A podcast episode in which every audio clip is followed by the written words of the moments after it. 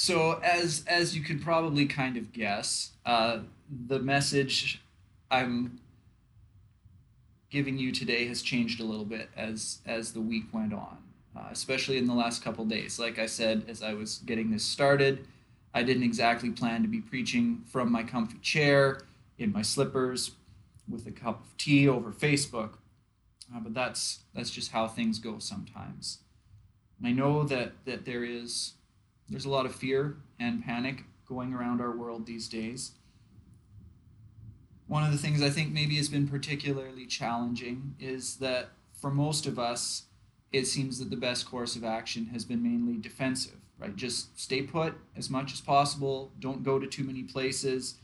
And that can so easily feel like like it's defeatist. Like but let's just check our attitudes. Remember, we can we can stay put and just stay where we are out of fear that that is a thing we can do, right? Oh my goodness, we're all, it's going to kill us all. Now, that's highly unlikely, and I just want to remind everyone of that. The alternative is that we can stay put out of care and out of love. We can stay put so we minim- minimize how much vulnerable people might be affected by this sickness that's going around. We can stay put to minimize the spread of it so that our hospitals don't get overrun. Uh, we can pray for nurses and doctors. And I know we have people in our community who will be on the front lines of this. So we can stay put in a spirit of caring for our neighbors and loving one another. I mean, it might seem like it'd be more heroic to, to do something, but Scripture frequently reminds us that sometimes the best thing we can do is just wait on God and trust Him that He's faithful and that He's good. Today, in the text we're going to be looking at, we find Jesus faced with a temptation to do something spectacular, to prove his faith in God and God's faithfulness to him. And the resounding conclusion when we look at this passage and all that's going on beneath the surface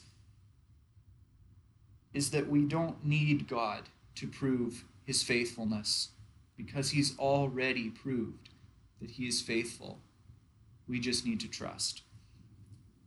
I'd like to just open up again to Jesus' temptation in the wilderness in the Gospel of Matthew. Jesus' second temptation today. Matthew chapter 4. Normally we stand for the reading of our sermon text for today, but if I stand, uh, my face is going to go out of frame. Uh, you can stand at home if, if you'd like to do that out of tradition. Matthew chapter 4, beginning at verse 5. Then the devil took him to the holy city and set him on the pinnacle of the temple and said to him, If you are the Son of God, throw yourself down, for it is written, He will command His angels concerning you, and on their hands they will bear you up, lest you strike your foot against a stone. Jesus said to him, Again, it is written, You shall not put the Lord your God to the test. This is the word of the Lord. Thanks be to God. So last week we looked a little bit about Jesus' temptation as, as a whole, um, why he went out into the desert, and his first temptation in particular, which had to do with the desire for comfort or the temptation to take care of himself and avoid suffering. And we also look there at how the devil twisted God's words, even in his initial appeal to tempt Jesus. Right? We looked at how God the Father spoke from heaven and said, This is my beloved Son, in whom I'm well pleased. And then the devil, when he approached Jesus to tempt him, just said, If you are the Son of God, left off the part about being his beloved Son, left off the part about his mission on earth to do what would please the Father.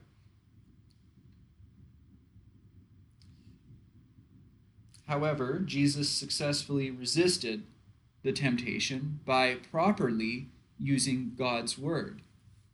Now, in the second temptation, the devil tries to beat Jesus at his own game. Uh, so Jesus explicitly quotes scripture in response to the devil, and then the devil counters by attempting to do the exact same thing. He takes him to the top of the temple in Jerusalem, whether that's in a vision or in reality, we're not quite exactly sure. But he says, if you're the Son of God, again, but then he adds the words of Scripture. For it is written. You see the craftiness there? You see, you see the subtlety that he's doing? It's kind of like, oh, we're playing the scripture quoting game, are we, Jesus? I can do that too. So the temptation seems to be for Jesus to prove himself by trying to force God to prove himself. It's still Jesus' identity as the Son of God that's called into question, but at a deeper level, it's God's faithfulness to Jesus that's really being called into question. This is just so crafty here. Do you, do you see that? The, the devil even quotes a promise of God from the Bible in order to make this temptation. Promise from God from the Bible that the Lord will protect those who trust him from danger. And friends, this is so important. We need to look not just at these little snippets of a verse in, in isolation, and not just when we're tempted, whenever we're reading Scripture. We need to look not just at things in, in little snippets in isolation that can so easily be taken out of context, turned to mean something that, that it wasn't uh, originally intended to mean. It's so crucial that we understand the whole of this passage. And so, as I said at the beginning, uh, we're going to actually read through Psalm 91. Uh, as I said in in uh, Facebook message uh, just last night, uh, Psalm 91 has been one that I've been really taking a lot of comfort from in these days, and I think it would be good for us if we'd been. I was already planning if we'd been gathering together for worship this Sunday. I, I think it would have been very appropriate for us to read this, maybe responsively, maybe all together. Uh, but I would encourage all of you who are listening at home uh, to get out your Bibles or however you have that on your devices, uh, on your phones, paper copy, and we'll read together Psalm 91. So I'll read it. Perhaps it'll seem a bit slow, uh, but I want to give everybody time uh, to actually follow along and, and read aloud. Read to your family. Maybe have the kids read along with you if you're watching as a family. Uh, whatever whatever your your situation is. But let's read this together. Um, and even if we don't actually physically hear one another reading this, uh, this still presents an opportunity for us to proclaim God's truth to one another. So, Psalm 91, I'm reading from the ESV, um, but uh, you can follow along with another translation or, or, uh, or with that if that's what you have in front of you. Psalm 91, and let's read this together. He who dwells in the shelter of the Most High will abide in the shadow of the Almighty.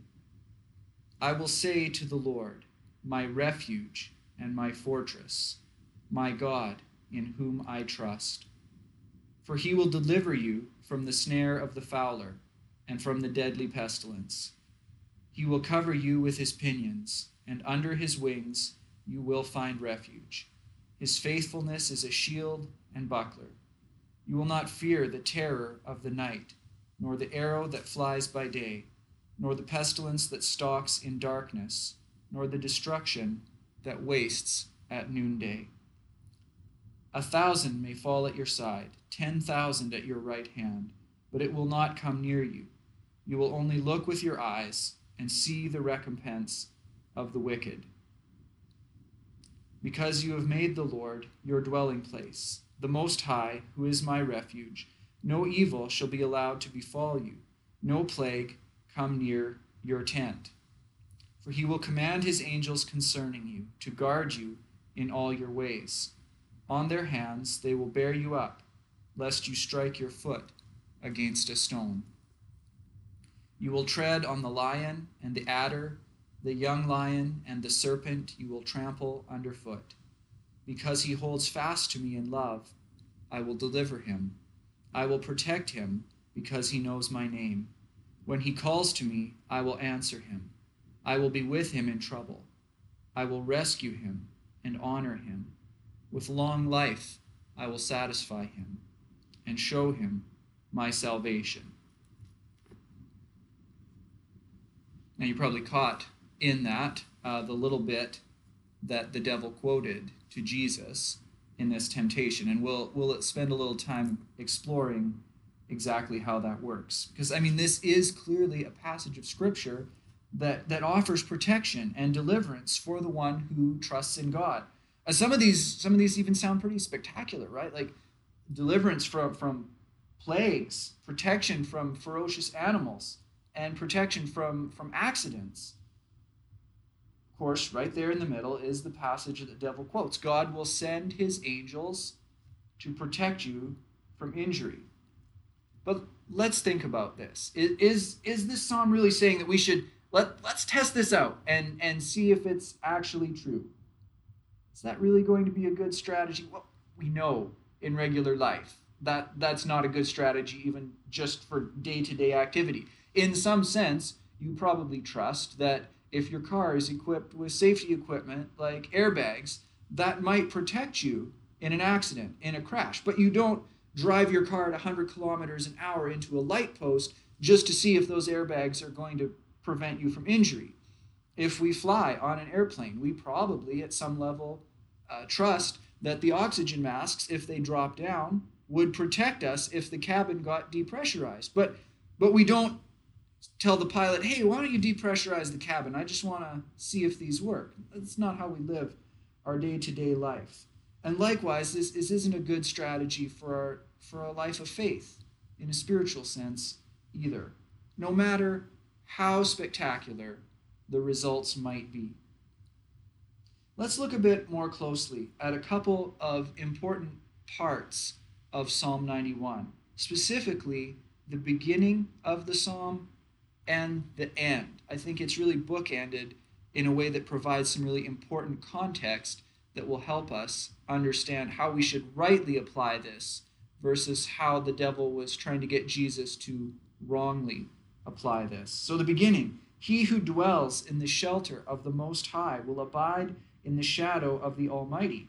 I will say to the Lord, My refuge and my fortress, my God, in whom I trust. And then at the end, because he holds fast to me, and this is important, in love, I will deliver him. I will protect him because he knows my name. When he calls to me, I will answer him. I will be with him in trouble. I will rescue him and honor him. With long life, I will satisfy him and show him my salvation. This is painting for us is a picture of, of a relationship of ongoing trust and commitment.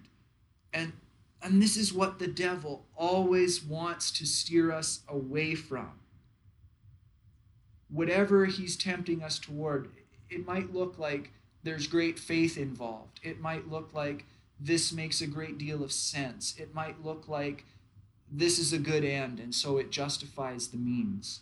But whatever he's going to do, he's always going to try to turn us away from God's love for us, from our love for him, our love for one another as God's people. You know what this passage certainly doesn't paint a picture is me trying to prove myself by insisting that God prove himself. The trust in this passage is already assumed. It assumes that God is completely trustworthy, and it assumes that because of that, we should just walk and live in obedient and faithful trust of Him. But you see what the devil is trying to do here. On, on the surface, it would seem like he's trying to pass this off as great trust in God, right? You know, Jesus, if your relationship with your Father is is that strong, this shouldn't be a big deal at all. Just step off, and uh, he's going to catch you. No big deal, right? If your relationship's so strong, faith, right, man? Actually, it's quite the opposite. He's tempting him to to try to prove what should already be trusted. That's how temptation works. It, it delivers you the opposite of what it promises you. It, it works in the opposite way, it reverses everything.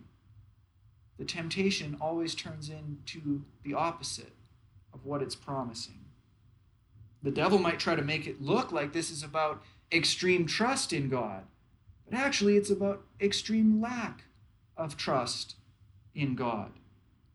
Right? Whatever the devil might say, the logic runs something like this You can't actually be sure God is trustworthy in the present.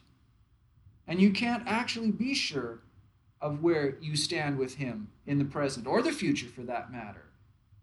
But if He would just do something to prove Himself, then maybe you could trust Him in the future. However, when we look at Scripture, we get a very different picture of how trusting in God works. Very different. Scripture says we actually can be sure that God is trustworthy in the present and that we can actually be sure of where we stand with Him because He has already done something spectacular to prove Himself in the past. And so we should trust Him now and we should go on trusting Him into the future. Once again, Jesus responds to the devil's misuse, improper use of God's word, of Scripture, with proper use of God's word. This is going to take a little bit of digging, so get your metaphorical shovels out so we can dig down a few levels into God's word. We've already dug down uh, into Psalm 91. Now we need to dig down into Jesus' response, which is from Deuteronomy chapter 6. So when Jesus says, It's also written, Satan, you shall not put the Lord your God to the test, that's from a very important chapter from Israel's scriptures, Deuteronomy chapter 6. Uh, Jesus quoted from Deuteronomy in the first temptation that we looked at last week as well. Um, as we looked at when, when we went back to Deuteronomy, this is, this is Moses' last chance to address the people of Israel right? They've been wandering in the desert for 40 years. They're on the edge of the promised land now. And most of the first generation that came out of Egypt has, has died in the wilderness. Moses is not long for this world either. He's going to be leaving the people and not going into the promised land with them. So, this is his last chance to exhort this new generation of Israelites to, to get it right this time. Don't be like your fathers who rebelled in the desert. Don't make the same mistakes. And above all, don't forget what the Lord has done for you over and over and over in Deuteronomy. This is the message. Don't forget, remember. Don't forget, remember. Over and over and over. Constant refrain in the book of Deuteronomy. Don't forget what the Lord has done for you. So, the fuller context of this quotation is don't put the Lord your God to the test as you did at Massah. So now we've got Jesus quoting another Old Testament book, which references yet another part of Israel's story. So this alludes back to Exodus chapter 17. I told you we were going to have to do some, some digging into the word here. That chapter tells the story of how the people of Israel came out of Egypt, crossed the Red Sea, were spectacularly delivered in that, of course, and then they spent some time in the desert. And they ran out of water after some time out in the desert, and they got thirsty, really thirsty. I mean, water is an essential element for life. So you can kind of understand that this isn't just an inconvenience, this is a real life threatening issue that they're facing. But not only did they get thirsty, they got angry, like really angry. And then they said that God didn't love them. And then they said that they couldn't trust him. And then they said that God just brought them out into the desert to kill them all of thirst and starvation. And then they were going to kill Moses for bringing them out of Egypt. Right? This is bigger than that they just got thirsty and, and a little worried and a little panicky. This was this was full on renouncing their faith in the Lord and demanding that he do something to prove himself or else. Or else what? I don't quite know. They, Moses said they were preparing to kill him. So that was probably step one. Like I said, water is an essential for life. They were they were facing a real life or death situation. And you can understand that people make poor decisions when they're deprived of the necessities of life. And so I think this is kind of relevant for what's going on in the world today. Thankfully, most of us are not at this point facing something that is truly life or death for us personally. But there is a lot of fear out in the world today. The situation is is uncertain. It it could be dangerous. It, it could be that we're in for quite a rough ride in terms of where we are right now with this illness that's going on. So we can maybe understand a bit better than we would at other times of what Israel was going through and how maybe they were feeling, what it's like to be fearful. Except think about where Israel was at. Only a short time before they were rebelling on the other side of the Red Sea. The Lord had made a smoking wasteland out of the most powerful nation empire on the face of the earth, maybe ever. Egypt was a civilization that lasted for millennia. Very, very powerful nation. And the Lord leveled that nation so that his people could go free. And, and to put the last nail in that coffin, he parted a huge body of water so that his people could walk through and be free finally. And then, not only that, he brought that water back on whatever was left of Pharaoh and his army to drown them. And even at this point, when they are so worried about whether the Lord's going to provide them, he's already started to feed them with miraculous manna, miraculous bread from heaven. And this is what Deuteronomy 6 is getting at. Look down just a few verses from, from the one Jesus quoted. Moses, again, reflecting on the next generation of Israelites, urging them not to make the mistake that their fathers did on the other side of the Red Sea. Right? Again, 40 years have gone by. This isn't the generation that came out of Egypt anymore. This is their descendants. And Moses is saying, Don't be like your fathers. He reminds them, We were slaves of Pharaoh in Egypt, but the Lord brought us out of Egypt with a mighty hand. Before our eyes, the Lord sent signs and wonders, great and terrible, on Egypt and Pharaoh and his whole household.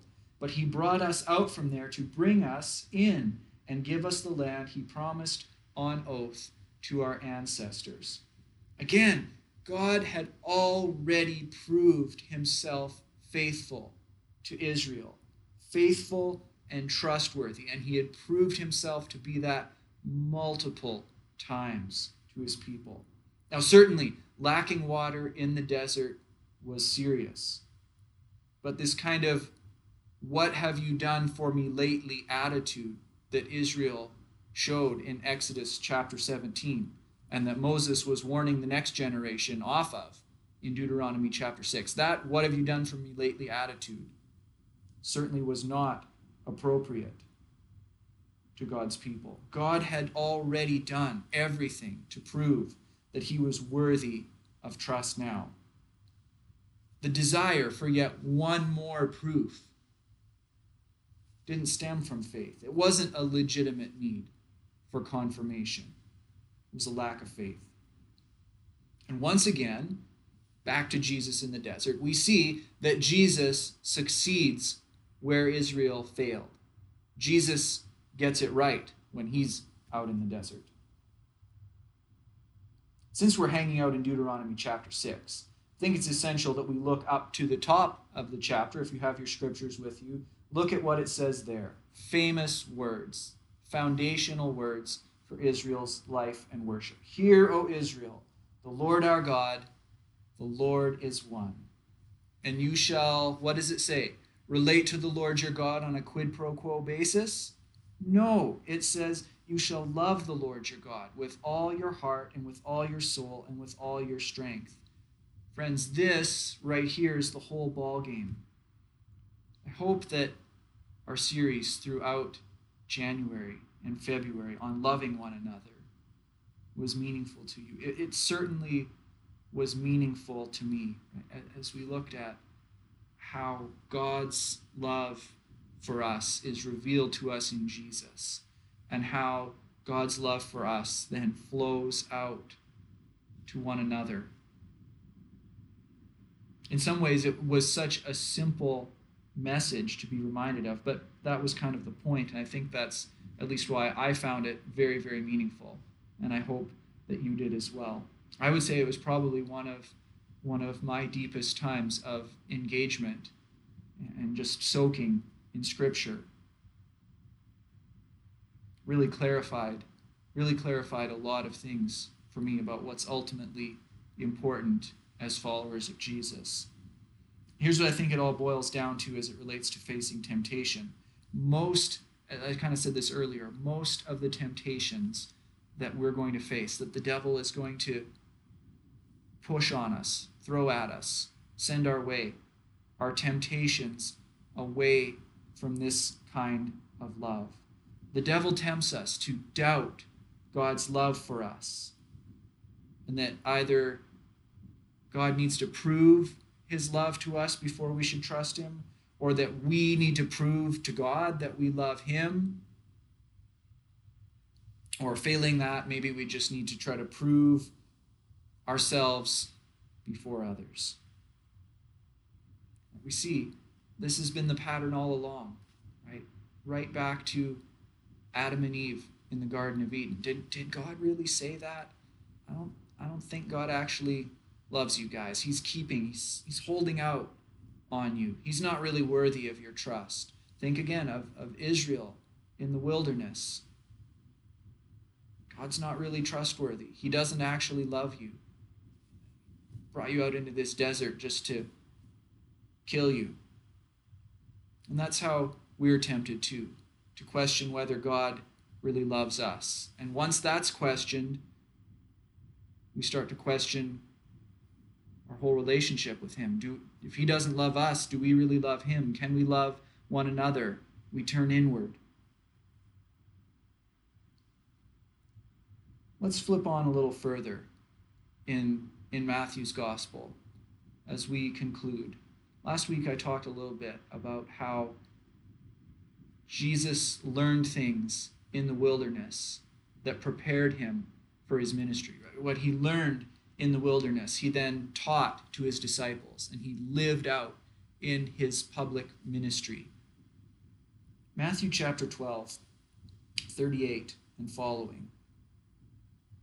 It says, Then some of the Pharisees and teachers of the law said to him, Teacher, we want to see a sign from you. He answered, A wicked and adulterous generation asks for a sign, but none will be given it except the sign of the prophet Jonah. For as Jonah was three days and three nights in the belly of the huge fish, so the Son of Man will be three days and three nights in the heart of the earth.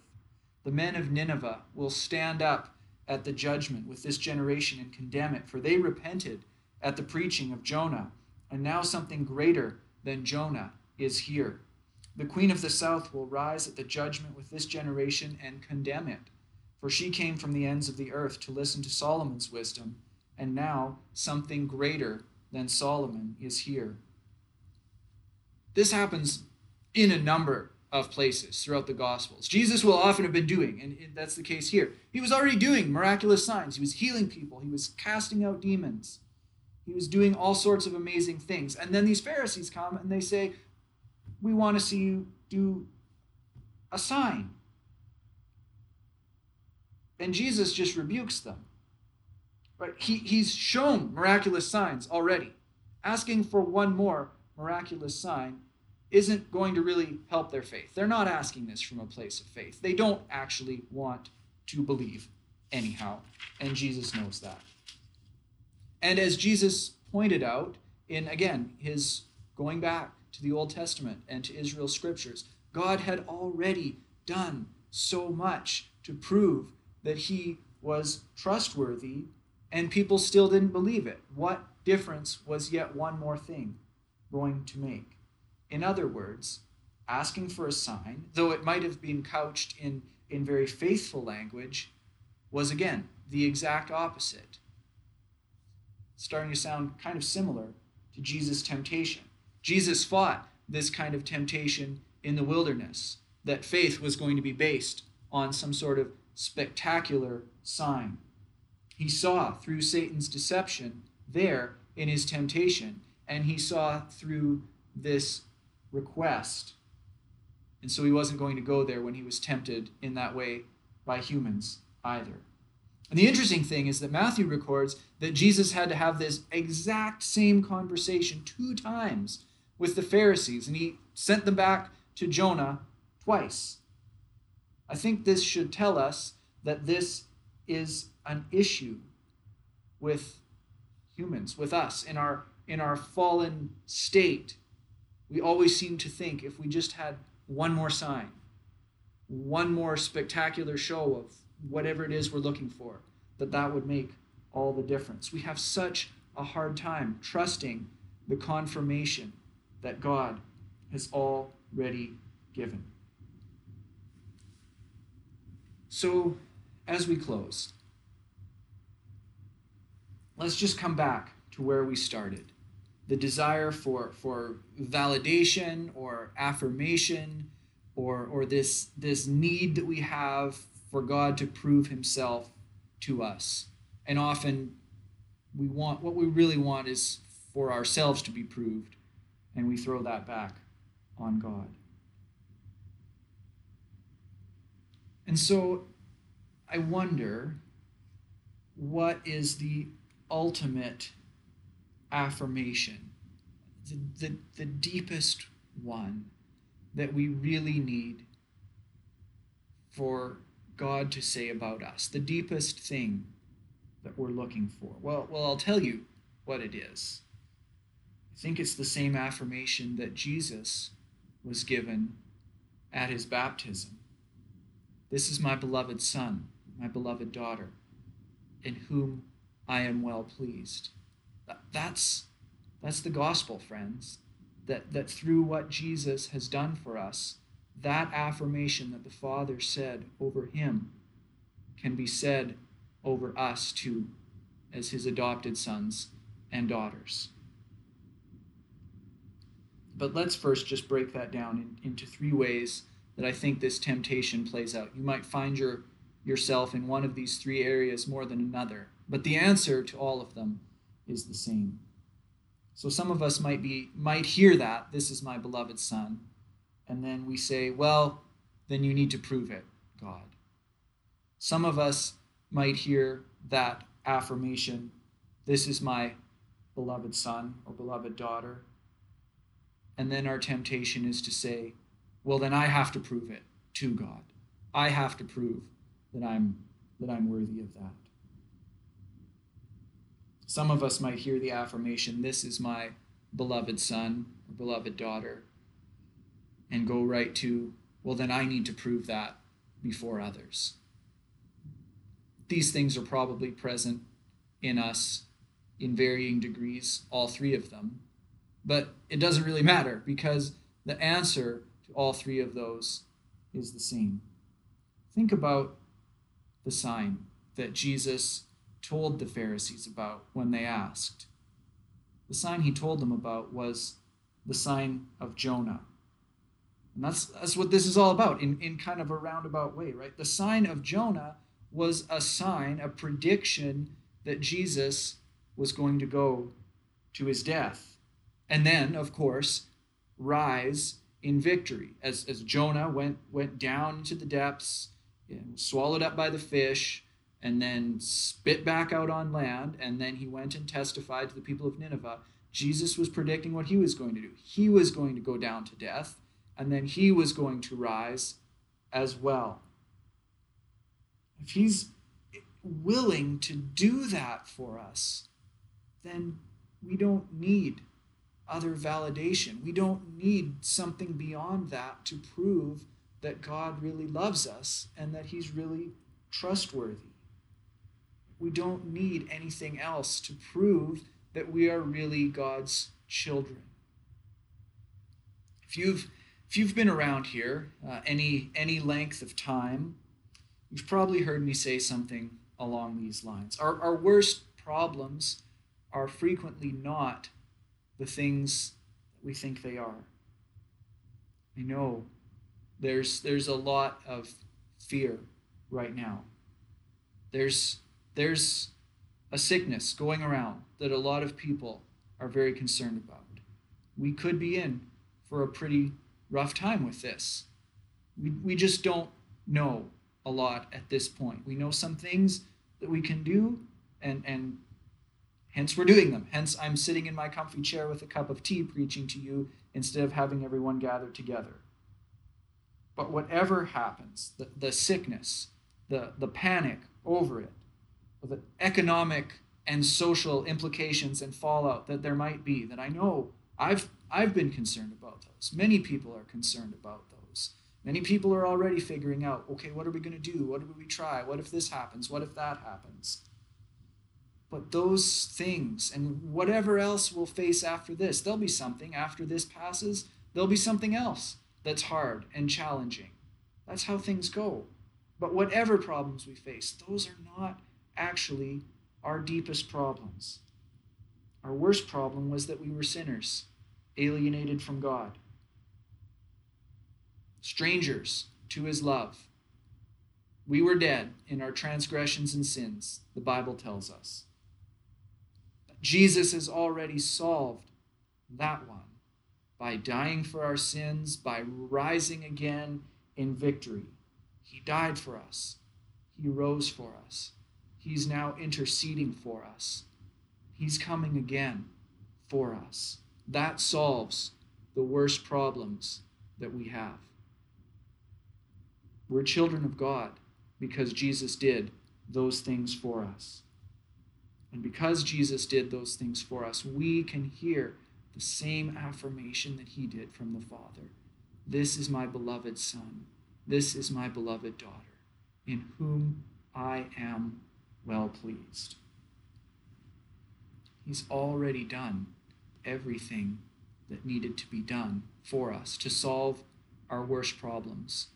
If, if those problems are solved, everything else can fall into place after that.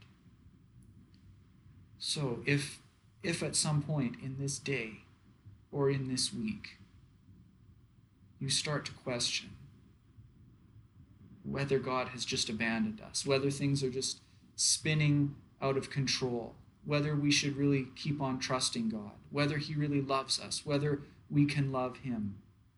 Let's remember that He has already proved that he's trustworthy.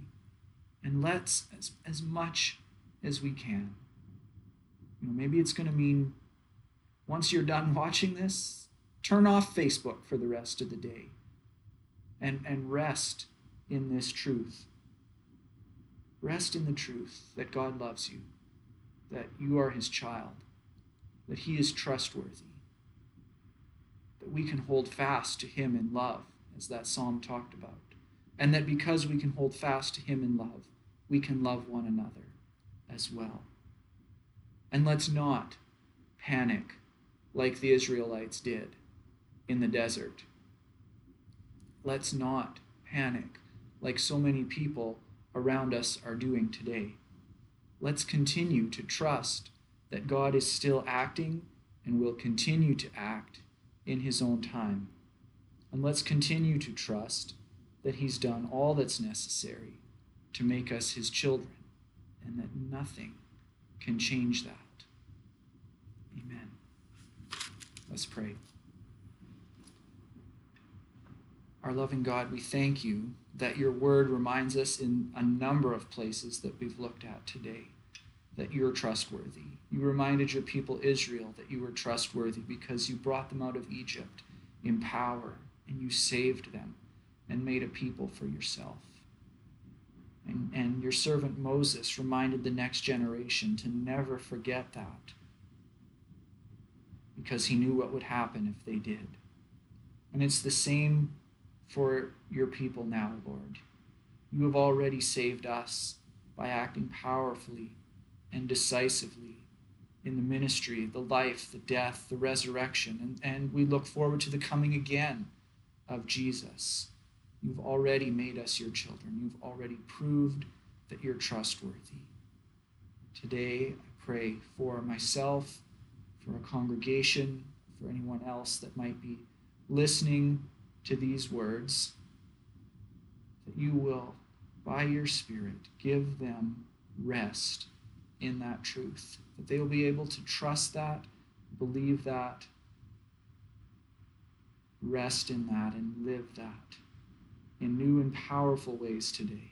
Lord, we, we don't know what the future holds exactly, but we know you are good.